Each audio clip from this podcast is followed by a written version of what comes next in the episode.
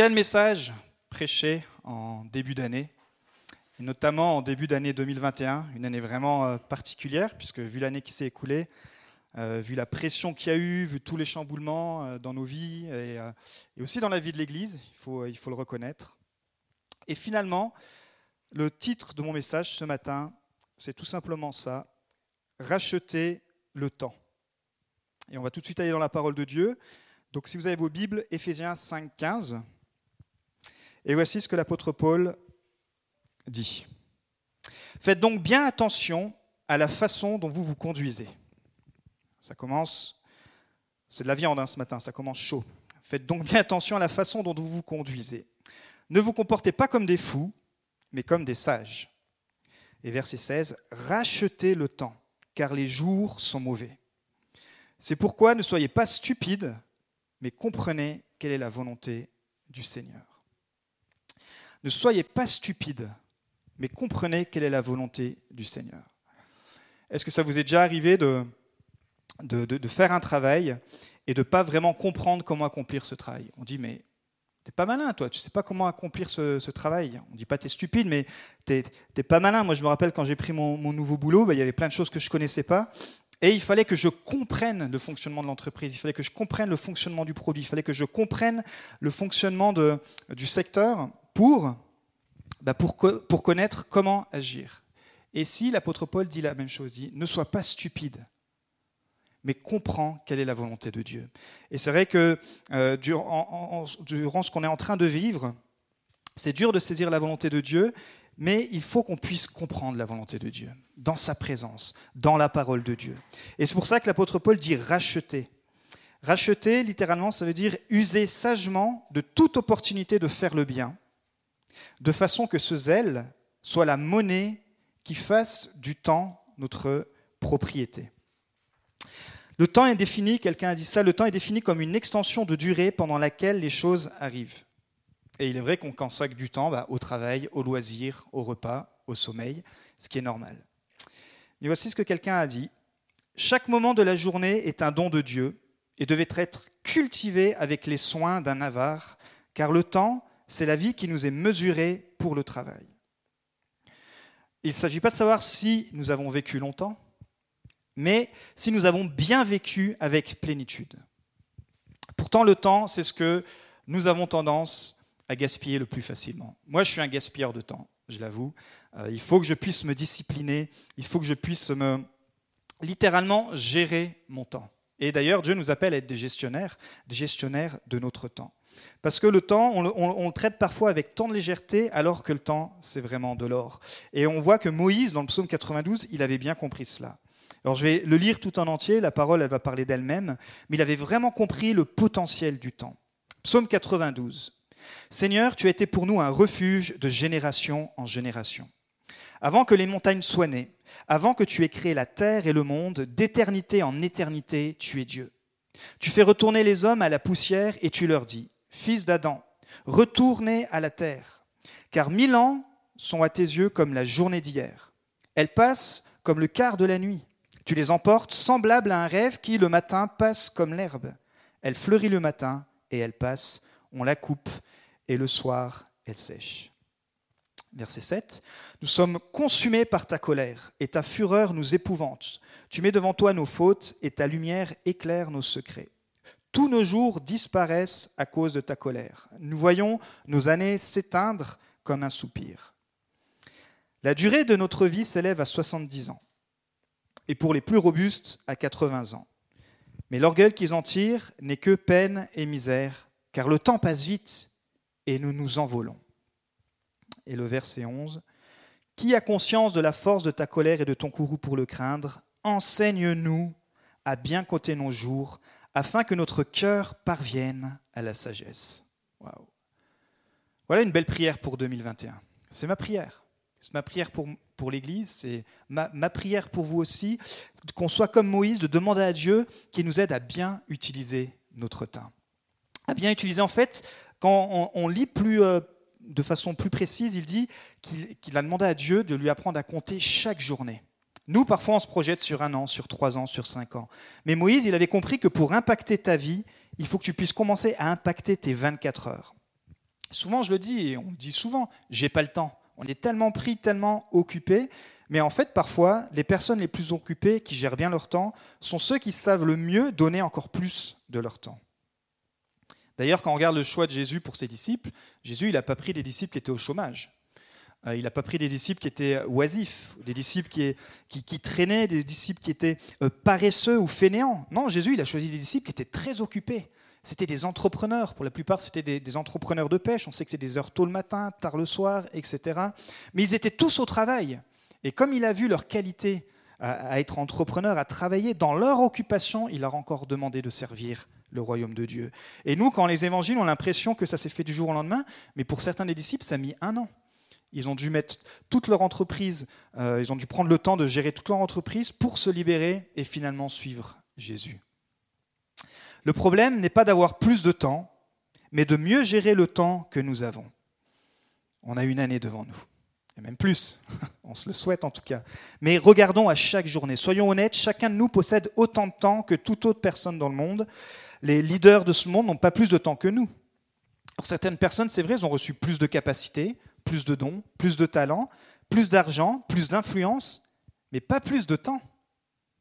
Quand vous réfléchissez, on est tous bloqués avec ces 24 heures. Et c'est pour ça qu'il y, a ce dicton qui dit que le temps, c'est de l'argent. Alors on va regarder un texte qui est une parabole bien connue dans Luc 19, qui est la parabole justement qui parle de temps, mais en fait qui parle aussi d'argent. Dans Luc chapitre 19, c'est la parabole qu'on appelle de la pièce d'or ou des mines selon les versions il y a quelques versets, euh, je vais vous demander d'être attentif si vous n'avez pas votre Bible. Comme la foule écoutait cela, Jésus ajouta une parabole. En effet, il était près de Jérusalem et l'on croyait que le royaume de Dieu allait apparaître immédiatement. Ça c'est important parce que c'est le contexte. Et voici pourquoi il raconte cette parabole. Il invente une histoire pour illustrer un principe spirituel ou deux principes. Il dit donc, un homme, un homme de haute naissance partait dans un pays lointain pour se faire désigner roi et revenir ensuite. Il appela dix de ses serviteurs et leur remit dix pièces d'or et leur dit Faites fructifier jusqu'à ce que je revienne. Cependant, ses concitoyens le détestaient et ils envoyèrent une délégation après lui pour dire Nous ne voulons pas que cet homme règne sur nous. Lorsqu'il fut de retour, après avoir été désigné roi, il fit venir les serviteurs auxquels il avait donné l'argent afin de savoir quel bénéfice chacun avait fait. Le premier se présenta et dit Seigneur, ta pièce d'or en a rapporté dix. Et lui dit, c'est bien, bon serviteur, parce que tu as été fidèle dans une petite chose, reçois le gouvernement de dix villes. Le deuxième vint, il lui dit, Seigneur, ta pièce d'or en aura produit cinq. Il lui dit, toi aussi, sois établi responsable de cinq villes. Un autre vint et dit, Seigneur, voici ta pièce d'or que j'ai gardée dans un linge. En effet, j'avais peur de toi parce que tu es un homme sévère. Tu prends ce que tu n'as pas déposé et tu moissonnes ce que tu n'as pas semé. Il lui dit, je vais te juger sur tes propres paroles mauvais serviteur. Tu savais que je suis un homme sévère, que je prends ce que je n'ai pas possédé et que je moissonne ce que je n'ai pas semé. Pourquoi donc n'as-tu pas mis mon argent dans une banque, afin qu'à mon retour, je le retire avec un intérêt? Puis il dit à ceux qui étaient là, Enlevez-lui la pièce d'or et donnez-la à celui qui en a dix. Mais ils lui dirent, Seigneur, il en a déjà dix. Il a déjà dix pièces d'or. Mais je vous le dis, répondit-il. Écoutez bien, on donnera à toute personne qui a. Mais à celui qui n'a pas, on enlèvera même ce qu'il a. Quant à mes ennemis qui n'ont pas voulu que je règne sur eux, emmenez-les ici et mettez-les à mort devant moi. Alors, dans cette parabole, il y, a, deux principes, il y a deux histoires, en fait, mais on va, regarder à une histoire, sinon ça va être trop long, on va regarder un, un principe spirituel. Le contexte déjà, Jésus, il voyage vers Jérusalem, c'est la dernière fois où il se rend vers Jérusalem. Et on sait que Jésus était tout le temps suivi d'une grande foule et aussi de ses disciples. Et que ce soit la grande foule, mais ce qui est plus inquiétant, c'est que ce soit les disciples, ils n'avaient pas compris encore que le royaume de Dieu que Jésus leur prêchait, c'était un royaume spirituel. Et eux, ils pensaient dans leur tête que littéralement, quand Jésus allait arriver à Jérusalem, immédiatement son royaume allait s'établir.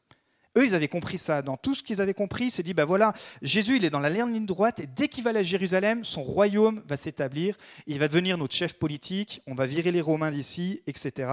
Et donc Jésus, il raconte cette parabole pour leur rappeler vraiment le principe du royaume de Dieu, et surtout pour corriger cette erreur de compréhension. Jésus leur dit effectivement qu'il va établir son royaume, mais après une absence prolongée. Et durant cette absence, Nous, nous attendons toujours le retour de Jésus, mais durant cette absence, qu'est-ce qu'il fait?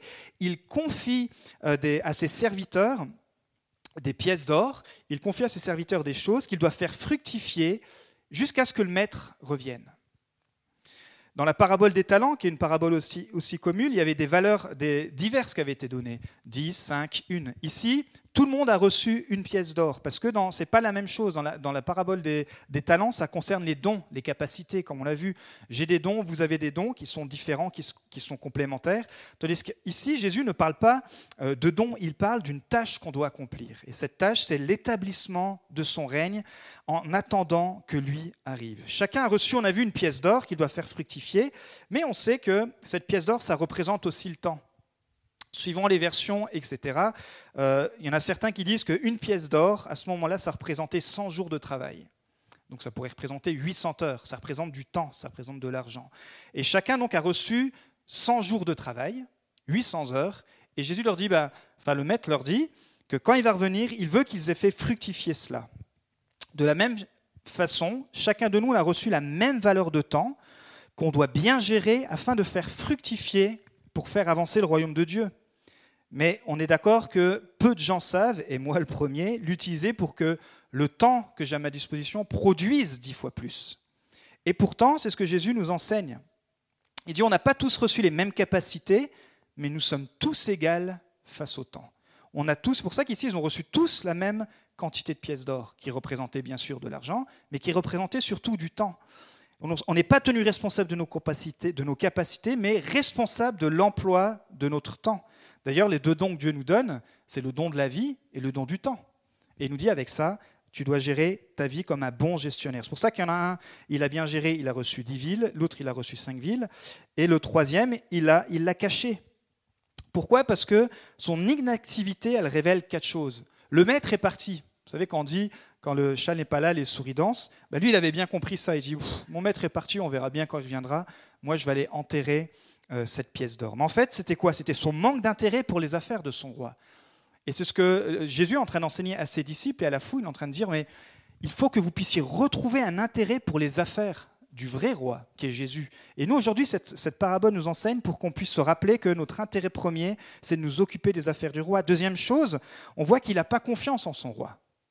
Pour ça qu'il agit ainsi. Je pense que parfois, on peut perdre de vue Jésus, perd de vue notre foi, et quand on perd la confiance, c'est euh, attaché à la foi, alors on n'a plus envie de le servir, on n'a plus envie de s'occuper de ses affaires à lui. Troisième chose, il n'a pensé qu'à lui-même. L'égoïsme, l'égocentrisme. Et quatrième point, c'est qu'il a fait perdre en fait la valeur de cet or, la valeur de ce temps, la valeur de cet argent, parce que les autres, ils ont réussi à produire dix fois plus, à produire cinq fois plus, tandis que lui, il a perdu son temps. Donc il a fait perdre du temps à son maître. Et Jésus, enfin ce maître en tout cas, Jésus le dit, il va être très dur avec lui. Il dit qu'on lui retire et qu'on donne à celui qui a plus. Parce que celui qui a plus, Jésus a confiance pour qu'il fasse encore plus. Pourquoi?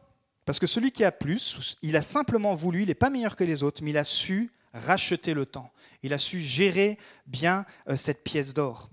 100 jours de travail, ont rapporté l'équivalent de 1000 jours de travail. Waouh Moi, mon patron, il serait content avec ça. Hein. je travaille 100 jours dans l'année, moi aussi, je serais content. Et c'est comme si j'avais travaillé 1000 jours. On signe tous là, hein. mais on en est loin, surtout cette année qui vient de passer. Mais les pièces d'or, elles représentent les responsabilités que Dieu nous donne. Et ces responsabilités, en tant qu'enfant de Dieu, en tout cas, c'est que durant l'absence du Maître, durant que euh, Jésus n'est pas revenu sur cette terre, chaque chrétien chaque personne qui est née de nouveau, son temps, sa vie est prévu pour faire avancer le royaume de Dieu. Alors bien sûr, il faut compter les heures de travail, les heures de, loisirs, tout ça, mais il nous reste tous une capacité temps. On est d'accord, on a tous ce temps. Et, c'est ce que Jésus est, en, train d'alerter ses auditeurs. Il leur dit, attention, il y a du temps et il faut que vous puissiez vous occuper des bonnes affaires. Alors, quand on manque de temps pour les affaires du, roi, c'est ce que Jésus nous pose comme question. Est-ce qu'on manque d'intérêt en fait pour ces affaires? Est-ce qu'on doit encore Est-ce qu'il peut y avoir de la place dans notre emploi du temps pour Jésus? En attendant son retour, on a reçu la responsabilité de gérer notre temps pour servir ses intérêts. Et c'est pour ça que Paul il encourage les chrétiens à racheter le temps. Pourquoi? Parce qu'il y a un prix à payer pour bien gérer notre temps. Écoutez ceci, dans le marché de la vie, nous échangeons du temps contre certaines occupations et activités. C'est vrai ou pas? Oui. Et ces occupations ou ces activités qu'on échange contre du temps, elles peuvent être valables ou non, fécondes ou pas, spirituelles ou charnelles. Parce que le temps peut être perdu, mais jamais retrouvé. Et c'est pour ça que je dois continuer d'apprendre, on doit continuer d'apprendre, l'Église pour 2021, elle doit continuer d'apprendre à sélectionner nos priorités. Et on l'a assez répété, mais en tant que chrétien, notre priorité, bien sûr, c'est le Christ. Alors, deuxième point ce matin, comment Jésus gérait son temps? Parce qu'on va voir rapidement comment lui gérait son temps. Jésus, si c'était quelqu'un qui était très occupé, c'était bien lui. Il était toujours sollicité, que ce soit pour une guérison, que ce soit pour une prédication, que ce soit pour euh, une visite. Il était toujours sollicité par toutes sortes de demandes. Comment pouvait-il choisir telle ou telle activité? On sait que chaque matin, il passait des heures dans la présence de Dieu, parfois même la nuit, et il demandait à son Père, Père, voici toutes les activités, quelles sont mes priorités? Quelles sont celles que je dois répondre? En fait, il avait euh, abandonné son planning entre les mains de son père. Même sa mère, regardez, n'avait pas autorité sur son planning. Dans Jean 2, euh, au verset 4, aux noces de Cana, on sait qu'il y a ce mariage où Jésus doit, faire ce miracle, transformer l'eau en vin. Certains pensent que ça s'est passé à Beaune, mais à chaque fois je leur dis non, c'était bien à Cana. Et sa mère vient pour solliciter Jésus. Et Jésus, regardez comme il, lui répond quand même. Il lui dit, mais que me veux-tu, femme? Mon heure n'est pas encore venue. Jésus appelle sa mère devant la foule, devant tout le monde, devant ce mariage. Il lui dit Mais que me veux-tu, femme? Il lui dit même pas Maman, attends tranquille, je suis en train de faire le ministère. Que me veux-tu, femme? Mon heure n'est pas encore venue. Il lui dit qu'effectivement, quand son heure sera venue, au pied de la croix, Marie sera là. Et moi, je me mets à la place de Marie. Déjà, on avait vu euh, la prêche dernière, comment, enfin celle d'avant, comment Marie avait dû euh, subir cette opprobre de, porter euh, Jésus alors qu'elle n'était pas mariée, etc. Elle aurait pu dire, mais attends Jésus, pour qui tu te prends là devant les noces de Cana, devant, vous savez, la bonne maman juive, quoi tu, me tapes la honte là, pour qui tu te prends et euh, je suis quand même ta mère, tu me dois le respect, etc. Elle aurait pu revendiquer ses droits, elle aurait pu revendiquer toute l'histoire. Attends, moi le Saint Esprit il est venu et là devant un simple mariage, tu me demandes de me la fermer en gros et tu m'appelles femme, tu m'appelles non, Marie, elle avait cette maturité spirituelle. Et c'est pour ça qu'on la retrouve au pied de la croix. Elle avait compris la prophétie de Jésus. Mon heure n'est pas encore venue. Et quand son heure était venue, effectivement, elle va être là au pied de la croix. Notre engagement peut être parfois dur à comprendre pour nos proches. Parce qu'on sait, en tout cas pour, euh, pour ceux qui ont un peu de route, pour ceux euh, euh, auxquels le dimanche midi, c'était vous n'étiez pas chrétien, puis en devenant chrétien, ben, il y a ce repas qui, qui, est en train de changer parce que vos, familles vous attendent. Et on sait que ça peut mettre de la pression, dire attends, maintenant, depuis que tu es devenu chrétien, je ne comprends pas ton engagement. Tu, tu viens plus faire cela avec moi, tu sors plus faire ces choses avec moi, tu m'aimes moins ou tu as changé? Non, notre engagement, et pour les choses du royaume de Dieu. Et parfois on peut dire oui, mais c'est trop extrémiste en 2021. Aujourd'hui, on doit être cool avec tout le monde. Et vous savez, on va voir un exemple avec euh, les amis de Jésus, justement. Euh, dans nos vies, on sera toujours sollicité par plein de choses, et même par nos familles, par nos proches. Et c'est dur de dire non euh, à un anniversaire, surtout quand euh, c'est de la famille proche. C'est dur de dire non à un événement, c'est dur de dire bah voilà, écoute, euh, si tu veux venir dimanche, bah effectivement, encore nous à Beaune, on est tranquille, on finit le culte à 11h, on peut encore inviter des gens à midi, mais je me rappelle à l'époque quand j'allais à Auxerre, je revenais, l'après-midi était complètement bouffé, et je me retrouvais là, et tout le monde avait déjà mangé, et je me retrouvais comme tout seul, et j'étais lancé. Je dis, mais quand même, vous auriez pu m'attendre. Je dis, bah attendez, on va pas t'attendre tout l'après-midi avant de manger. Mais finalement, ça ne m'a pas plus traumatisé que ça. Et puis vous, peut-être, certains vous mettent la pression, disent non, mais attends, euh, on ne te voit plus, etc. Mais j'aimerais vous dire, quand tu recherches le royaume de Dieu, Dieu s'occupe du reste. Regardez avec Marthe et Marie. Marthe, Marie et Lazare, c'était les meilleurs amis de Jésus. Jésus s'arrêtait souvent dans leur maison. Et un jour, Jésus, il nous a même dit hein, qu'il aimait beaucoup cette famille, un jour, Lazare, leur frère, meurt. Et les sœurs qui aimaient beaucoup Jésus, qui étaient très proches avec lui, vont l'appeler, vont dire, mais Jésus, viens, viens, s'il te plaît, notre frère est malade, euh, tu sais comment tu l'aimes, viens le guérir. Et moi, je me mets à la place de Jésus, la pression, dit waouh, c'est mes amis proches, si je vais pas tout de suite, ils vont le raconter à tout le monde. Euh, si je me déplace pas pour eux en priorité, mais qu'est-ce que ça va gérer? Comment ils vont raconter ça dans l'église? Voyez un peu tout ce qu'on peut s'imaginer si on met ça en mode contemporain. Jésus leur dit Je viendrai quand j'aurai décidé de venir. Jésus va venir quatre jours après Pendant quatre jours, les sœurs vont l'attendre avec Lazare qui est en train de mourir. D'ailleurs, Lazare va mourir. Et les sœurs sont paniquées. Ils disent Mais pourquoi t'as attendu quatre jours? Franchement, même des fois, tu n'avais pas besoin de te déplacer, Jésus. Tu faisais ça et tu pouvais guérir. Là, tu nous as mis en attente pendant quatre jours. Et en fait, Jésus, il va venir. Il ne voulait pas simplement guérir Lazare. Dieu lui avait dit Non, tu vas le ressusciter. Il l'a ressuscité et les sœurs ont appris une leçon spirituelle c'est que Jésus, elle ne pas compris jusque-là, est la résurrection et la vie. Donc vous voyez, euh, vraiment les pensées de Dieu ne sont pas nos pensées, les pensées de Christ ne sont pas nos pensées. Et Jésus, quitte à se mettre en porte-à-faux avec ses amis, quitte à perdre sa réputation, il craindra et il a toujours craint plus la volonté de son Père que la volonté des hommes. Jésus connaissait le potentiel du temps. C'est pour ça que dans Jean 11, 9, il dit N'y a-t-il pas 12 heures Il dit à ses disciples N'y a-t-il pas 12 heures de jour? Il explique à ses disciples que justement l'important c'est de bien gérer euh, ces 12 heures. C'était les heures de jour, c'est-à-dire les heures où on s'est capable de travailler. Il dit Mais voilà, il y a, 12 heures où, c'est capable de travailler. Donc, euh, combien de temps on dispose aujourd'hui? Bien sûr, on n'a peut-être pas 12 heures de libre, mais on a peut-être des minutes, peut-être quelques heures en semaine, en week-end. Jésus avait une sagesse pour la sélection des choses importantes. Et Jésus ne perdait jamais son, temps, pardon, et pourtant il n'était jamais stressé. Comme il disait, attends, attends, je ne peux pas m'occuper de toi, il faut que j'aille m'occuper de là. Non, non, non. Non, Jésus, il était tranquille parce qu'il euh, il était dans la volonté de son Père. Et comme il était tellement en communion avec son Père, et il dit d'ailleurs qu'il ne faisait rien sans qu'il ait entendu ou vu le Père le, lui dire de faire.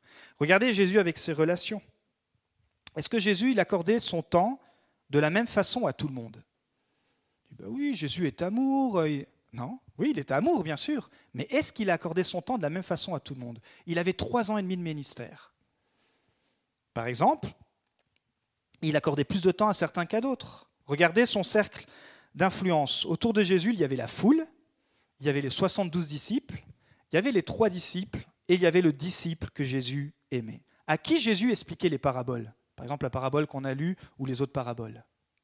Est-ce que c'était à la foule? Non. C'était à ses disciples. Et puis, par exemple, avec qui Jésus est monté sur le mont de la transfiguration? Est-ce que c'était avec la foule? Est-ce que c'était avec les 72 disciples? Est-ce que c'était avec les 12 disciples? Non, c'était avec les trois disciples. Et puis, qui était le disciple que Jésus aimait? Est-ce que c'était la foule? Est-ce que c'était les 72 Est-ce que c'était les 12 Est-ce que c'était les trois? Non, c'était Jean. Vous voyez Et ce n'est pas une histoire de favoritisme, encore une fois, ce n'est pas une histoire d'injustice, et ce n'est pas que les uns étaient mieux que les autres, c'est que certains, ils avaient reçu cette capacité à faire plus fructifier leurs pièces d'or, on pourrait dire. Alors Jésus leur accordait plus de temps. Il dit, OK, toi, les intérêts du royaume de Dieu, je vois ta détermination eh ben, je vais passer plus de temps avec toi pour qu'on fasse avancer mon royaume ensemble. Et aujourd'hui, il n'y a plus de favoritisme, il n'y a plus de foule, de gens, de 72, de, de, de 3, de tout ce que vous voulez. Mais toi, tu peux être le favori dans ton intimité avec Dieu. Parce que dans ce temps que tu vas prendre avec Dieu, ça attire le regard de Dieu. Il va dire, OK, toi, tu veux qu'on fasse du business ensemble pour le royaume de Dieu. Eh bien alors, je vais t'équiper. Ça tombe pas comme ça. Hein ça tombe pas, oh bah tiens, Jésus, si tu veux me, si tu veux me choisir, choisis-moi. Mais Seigneur, je veux être choisi quelque part. Et pour cela, je vais chercher ça dans la présence de Dieu. On n'enlève pas la grâce qui nous donne le salut, mais là, on ne parle pas de la grâce. Là, on ne parle pas du salut. Là, on parle de faire avancer les choses de Dieu. Le salut, c'est le point de départ dans la vie d'un chrétien. Mais ensuite, on doit construire son royaume, en attendant que le Maître revienne. Est-ce que Jésus suppliait les gens de le suivre pour bâtir le royaume? S'il vous plaît, venez, il faut absolument que je puisse construire mon royaume parce que dans trois ans et demi, je vais être crucifié. Non Pourtant, Jésus aimait tout le monde. Jésus, il, avait, il, nous a tellement aimés d'ailleurs qu'il a donné sa vie à la croix. Mais il savait que dans la foule, il y avait des cœurs disposés différemment. Et pour trier les cœurs disposés différemment, Jésus ferait la même chose aujourd'hui. Et il le fait d'ailleurs. C'est pour ça que vous qui êtes là, ou ceux qui n'ont pas pu se rejoindre, mais enfin tous les chrétiens qui se réunissent le dimanche matin, ils ont compris pourquoi suivre Christ. Et il y en a encore plein qui entendent l'évangile et qui ne veulent pas. C'est un problème de cœur. On est d'accord. Mais Josué voulait qu'un maximum reçoive la vie éternelle, mais la plupart des cœurs étaient rebelles à son enseignement.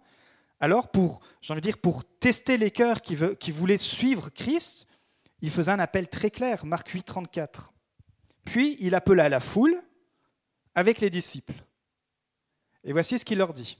Donc là, on a les deux sphères, les deux sphères d'influence. Vous êtes d'accord La foule et les disciples. Et il leur dit si quelqu'un veut être mon disciple, regardez comme ça commence bien qu'il renonce à lui-même. Oh là, mais attends, toi, tu as multiplié les pains, Jésus, tu es bon, tu aimes tout le monde, par quoi tu commences Là, oui, qu'il renonce à lui-même, qu'il se charge de sa croix et qu'il me suive. En effet, celui qui voudra sauver sa vie la perdra, mais celui qui la perdra à cause de moi et de la bonne nouvelle la sauvera. Vous voyez comment on peut racheter le temps? Racheter le temps pour l'éternité, racheter entre guillemets. Christ a payé le prix hein, de ce rachat, vous avez bien compris, c'est pas par nos œuvres. Mais et que servirait-il à un homme de gagner le monde entier s'il perd son âme?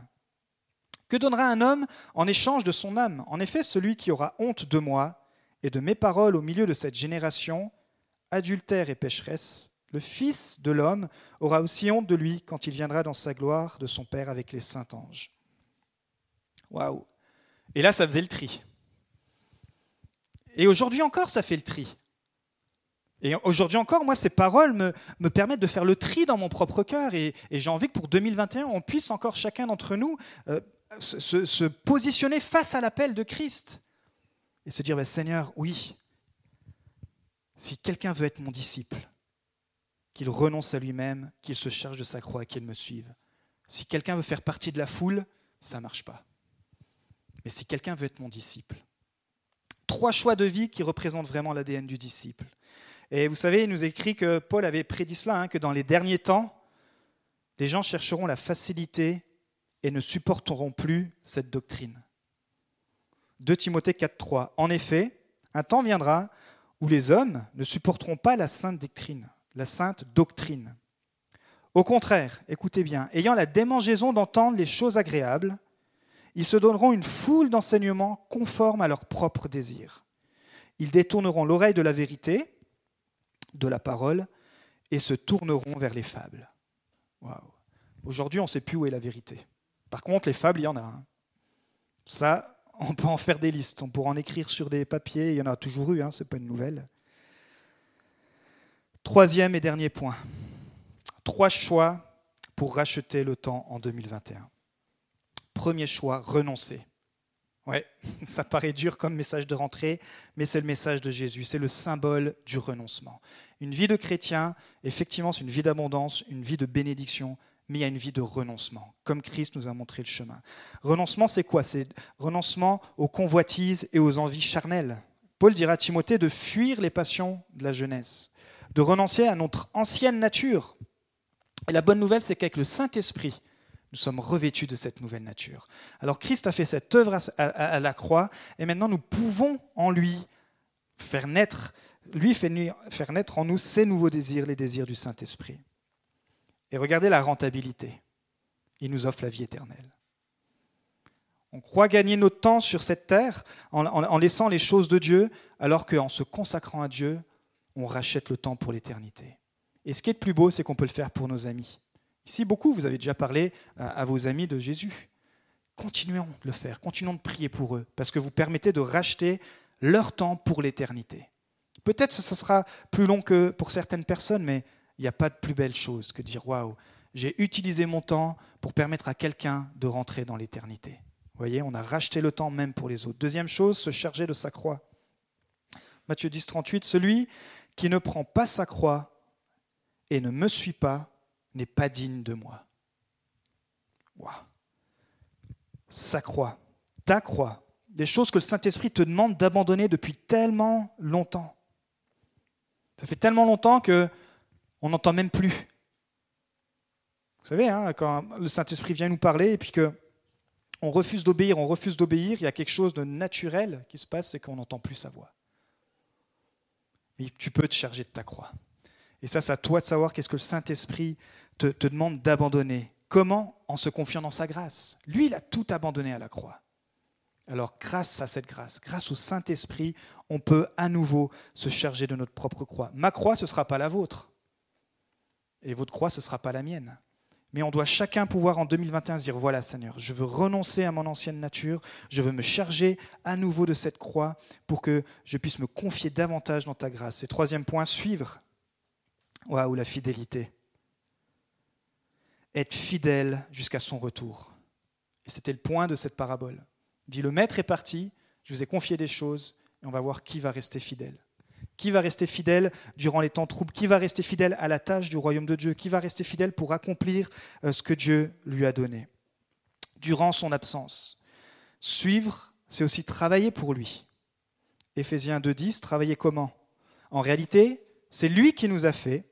Nous avons été créés en Jésus-Christ pour des bonnes œuvres que Dieu a préparées d'avance afin que nous les pratiquions. on dit travailler, mais en fait, ces bonnes œuvres sont déjà établies, sont déjà préparées d'avance. J'ai déjà pris cette image, mais c'est comme un chantier. Vous voyez pas la maison, mais tout le matériel est prêt. Tous les, les artisans sont prêts. Et en fait, ce qu'il faut, c'est juste le coup de départ. Et puis, à la fin de l'année, on voit la maison. Mais tout le chantier avait été préparé d'avance. L'architecte avait dessiné le plan. C'est pareil pour ta vie, c'est pareil pour ma vie. Et c'est pareil pour la vie de l'Église. Jésus a dessiné, et l'architecte de son Église, et il a besoin d'ouvriers pour que ce plan puisse s'exécuter. Alors comment découvrir ce plan?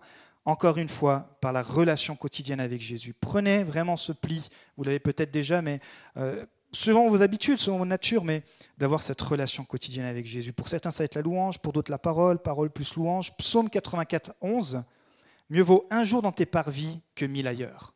Là aussi, il y a de la rentabilité. Tu passes un jour dans la présence de Dieu, ça en vaut comme mille ailleurs. Mille jours où tu veux. Mille jours à faire tout plein d'occupations. Eh ben, un jour dans les parvis, ça en rachète mille.